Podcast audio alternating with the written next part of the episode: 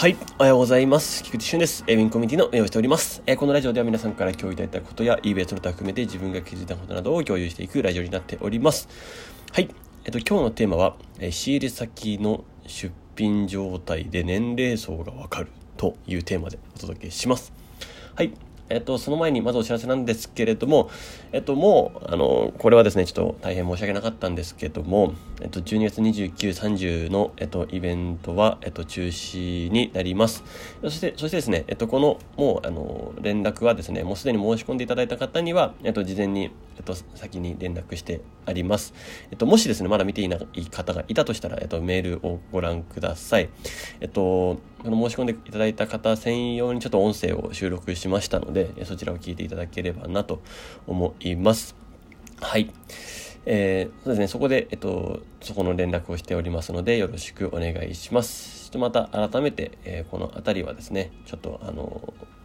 Discord の方にも書いていきたいなと思いますので、よろしくお願いします。まあ、一応もう、あの、結果として、えー、結論として29、30は、えっと、今やらない方向でいます。イベントはやらやらないです。で、そしてですね、懇親会、もう忘年会ですね。まあ、今、あとシンプルに、えっと、通常会で、えー、懇親会やってると思うんですけど、まあ、その最後ですね、12月30の、えっと、まあ、20時から22時で、えっと、忘年会としてやろうかなと思っております。えー、ちょっとここで、えー、まあ、夜、時間が取れる方ですね、ちょっとやりたいなと思ってますので、よろしくお願いします。はい。で、まあ、ちょっとここで、あの、まあ、その 20, 20時からっていうのは、ちょっと、えー、そこの中でですね、えー、ちょっと発表する内容というか、ちょっとお話ししたいこともありますので、えー、そこの時間設定となっております。また、えー、ちょっとここはですね、あの、連絡させていただきます。よろしくお願いします。はい。で、えー、ですね、まあ、そのような形なので、イベント、イベントなしです。ということで、えっ、ー、と、申し訳ありません。はい。また、えっと、今後の対応ですね、えこちらからまた連絡しますので、よろしくお願いします。またですね、ちょっと違った形で、えお届けしようかなと思ってます。えっと、もうせっかくですね、あの、もちろん、あの、プレゼンターの方もですね、準備していただいた部分もありますので、えっと、そこもひっくるめてですね、あの、もう今もうプレゼンターの方にも、もちろんもう、あの、もう申し込んでいただいた方にも、と全部、あの、もう事前にお話ししているんですけども、えー、まあ、また、これ、えっと、もしかしたら、えー、直前で申し込もうと思ってましたみたいな方もいるかなと思ったので、えー、ここでお話しさせていただきましたという経緯ですね。はい。そして、うまく、あの、今後としてもですね、別に準備していただいたものをあの無限にするつもりもなくてですね、えっと、どあのそのタイミングは作ろうと思ってます。よろしくお願いします。はい。でですね、早速本題になるんですけれども、えっと、ま、仕入れ先でで、えー、の商品状態で年齢層がわかるってことなんですけど、あの、これ何かっていうとですね、いやもう昨日ちょっとある方とズームしたんですけど、まあ、別に、あの、特にこの話は別にしてもいいっていうような形だったので今するんですけど、えっと、あまあ別にその込み入った、えー、めちゃくちゃその細部の詳細、あの、そのショップ名とかっていうのはもちろん出してないんで言えるんですけど、えー、あの、概念として、まあ、ヤフー、ヤフオクですとか、ヤフーショード、あヤフーショッピングとかね、まあ、そういうところのストアとかで、まあ、いろんな方が出品してるじゃないですか。で、もう、その方曰く、あの、その出品している、その画像タイトルだって、画像やタイトル、またその商品出社説明の書き方とか、そのあらゆる情報を見た上で、もう年齢層がわかるって言うんですよ。おすごいなと思って。あの、それが30代ぐらいの 40, 40代ぐらいの方なのか、60代ぐらいの方が出してるのかとか、男なのか女なのか、みたいなところも、あの、ちょっとだんだん分かってきましたね、と言ってて。あの、まあ、ちなみにこれ、あの、eBay 始めて、うん、それでも、えっと、10ヶ月ぐらいの人ですかね。10ヶ月は 1, 1年ぐらいですかね。それぐらいの方なんですけど、ちょっとなんかそこにちょっとこだわってやってみたんですよって言ってくれてて、もうこれ結構非常に面白い話だなと思ってて、えっと、特に、あの、まあ、もう上級者層として結果出されてる方は、まあ、それはそれで自然にやってるかもしれないし、まあ、それはまた違うかもしれないですけど、特になんか中級者層とかの方のところで言うと、ちょっと結構大事なかな、まあ、面白い視点かなと思ってまして、まあ、その方はですね、まあ、もう仕入れ先をどうするかっていうところでめちゃくちゃこだわってると。はい。まあ、物販であれば、まあ、もちろん、ここですよね。あの、仕入れ先の差別化によって、えもちろん取れる利益が全然違うと。だから、あのまあ良かったなっていうのはなんか3800円で仕入れられたやつが10万円ぐらいで販売できたっていうやつとかですね。あの、要は、その、出品している時の価値は分かってなかったっていう一つですよね。えっと、まあ別にお小遣いか、まあこれはまあ、あの、他、もう全てそうですけど、えっと、他の、えー、なんだ、他のというか、その、商品出品して、まあこれぐらいの値段で売れてお小遣い稼ぎになればいいなみたいな感じで、出してる方が、まあもちろんいるじゃないですか。で、それが、まあ、ま高齢者になればなるほどその確率が高くなるっていうのは なんかその人がもうなんかそれをひたすら見てきて思ったことというか感じたことらしくてですね。なるほどなみたいな。あそういうそういうのもあるんですねみたいな。なるほどっすね。その出品状態だけで年齢層とかを見るんですね。でそちょっと追っかけてみたいな。でもちろんそれ繰り返していくとだんだんバレてたりするんですけどみたいな。まあでもなんかある一定数でそういう新規が新規の方が出てきたりとかっていうのがあるんでみたいなこと言っててまあ確かになとうんうんうんまあ確率ですよねねうん、だからそれはそれで面白いなと思いましたっていう共有ですね。はい。まあ、もちろんそれをえっとそれが全てかっていうと全てでもないしその要は利益率利益利益率っていう観点だけで置いておくとまあその1個がでかかでかいよねっていうような話ですね。あの結構その、えー、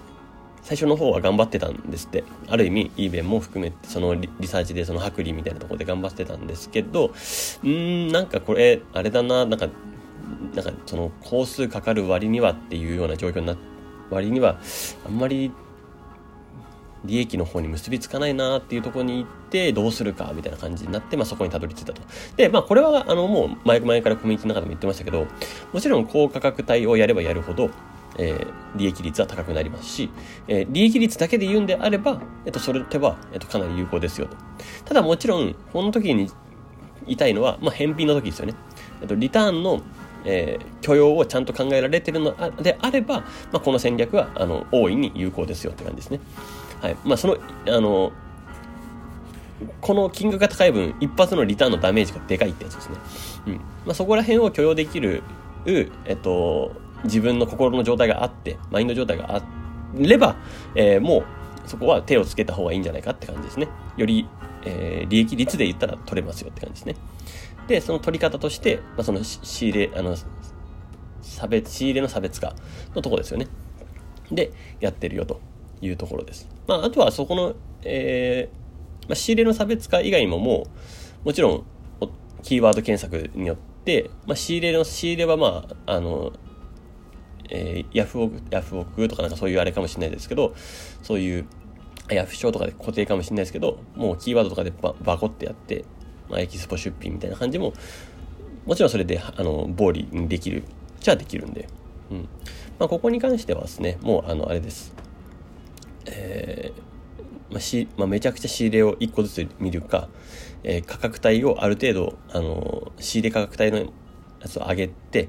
えー、もう利益率のパーセンテージを一気にもう60%とか70%とかに、まあ、ぶっ込んでいくかみたいな。もちろん売れる確率はめっちゃまた低くなりますけど、えー、そこで、あのー、放り込んでいくからですね。まあそういうことの戦略も、まあ、またある種一つですと。まあ、それによって突破できる、え、利益もあると。いうことですね。まあ、ここに関してはですね、本当にもう人それぞれなので考え方によりますって感じです。うん。あの、もう、ちょっとずつ、その、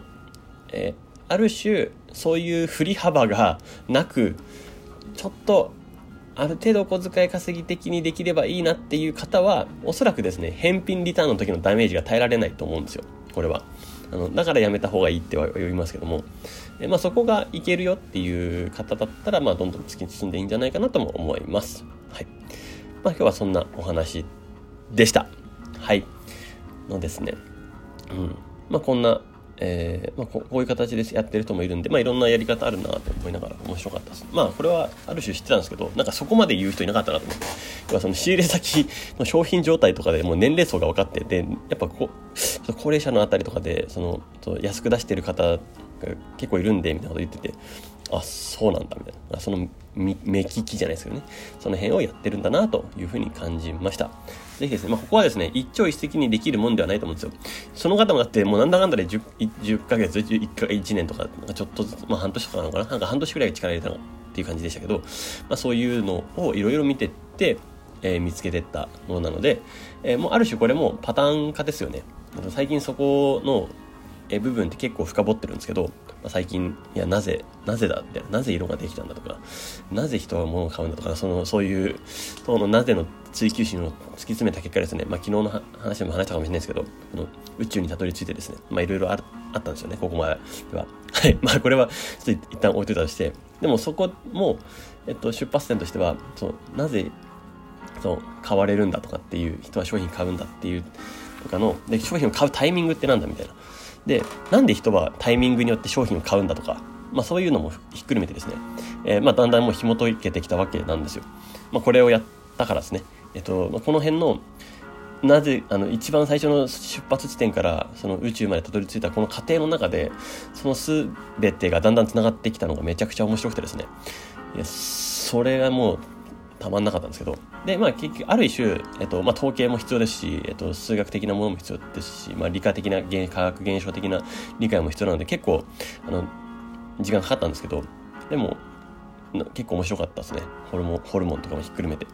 うん。で、その中で、えっと、やっぱそのパターン認識というか、まあ、それが結構大事で、それを、要は脳が直感的に行ってるんですよね。だからこの人の、えっと、こう書いてあったらこうだっていうのがだんだん経験値と経験値ってのはそういうことなんだなっていう感じですね。うん、それでパターンが見えてきて、えー、だんだんともう見ただけで分かるようになってくるというような感じですね。そうだからノウハウだけを真似してもいけないっていうのはまあそういうことだし、えっと、まあ染み込ませる時間が必要だっていうこともそうだし、そうですね。まあそんな形がありますというところで、今日のこれは、あの、発信はこれで終わりたいと思います。ここにたどり着いた先にはですね、いやもう家族って素敵だなっていうところにたどり着いたんですよね。そして、そして愛って素敵だなというところで、あの、落ち着いたんですけど、まあ、ちょっとこの辺の話はまた、あの、後ほどしたいと思います。はい、素敵な一日をお過ごしください。エビンコミュニティの菊池俊でした。ではまた。